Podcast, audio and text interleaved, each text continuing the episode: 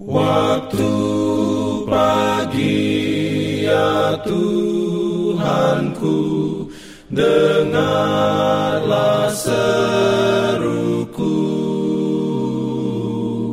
Melayang doa yang sungguh Memandang padamu. Selamat pagi pendengar Radio Advent Suara Pengharapan Mari mendengarkan suara Tuhan melalui tulisan pena inspirasi Yesus, nama di atas segala nama. Renungan harian 28 Februari 2024 dengan judul Kepribadian Ilahi. Ayat inti diambil dari Yesaya 53 ayat 2. Firman Tuhan berbunyi, sehingga kita memandang Dia dan rupa pun tidak, sehingga kita menginginkannya. Beroleh rahmatnya diberikannya perlindungan dalam pimpinannya. Urayanya sebagai berikut hampir 2000 tahun yang lampau, terdengarlah suatu suara mengandung arti rahasia di surga dari tahta Allah. Sungguh, aku datang. Korban dan persembahan tidak engkau kehendaki, tetapi engkau telah menyediakan tubuh bagiku. Sungguh, aku datang. Dalam gulungan kitab ada tertulis tentang aku untuk melakukan kehendakmu, ya Allahku.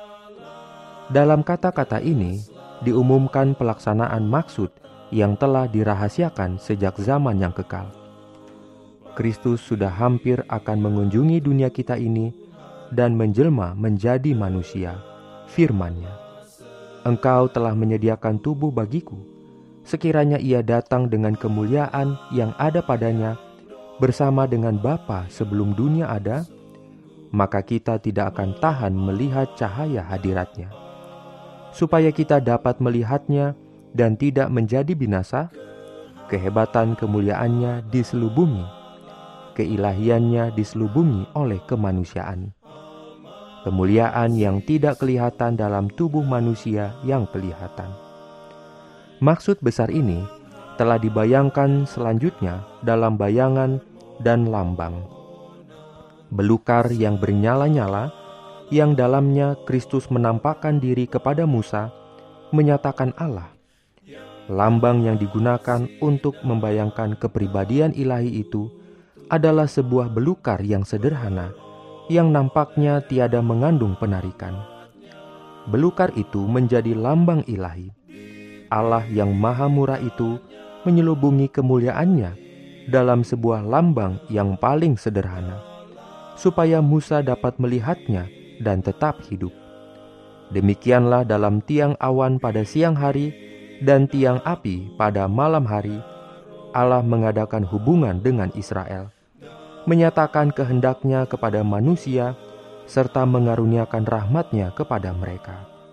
Kemuliaan Allah dikurangi, serta kebesarannya diselubungi, supaya mata manusia yang lemah itu dapat melihatnya. Demikianlah Kristus harus datang dalam tubuh seperti tubuh kita yang hina ini, menjadi sama dengan manusia. Di mata dunia, ia tidak mempunyai kecantikan, sehingga mereka harus menyukai dia.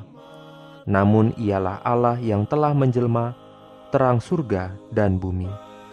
Kemuliaannya diselubungi, kebesaran serta kekuasaannya disembunyikan, supaya ia dapat merapatkan diri kepada manusia yang berduka cita dan tergoda. Allah memberikan perintah kepada Musa bagi Israel, dan mereka harus membuat tempat kudus bagiku, supaya aku akan diam di tengah-tengah mereka. Dan ia bersemayam dalam bait suci itu di tengah-tengah umatnya.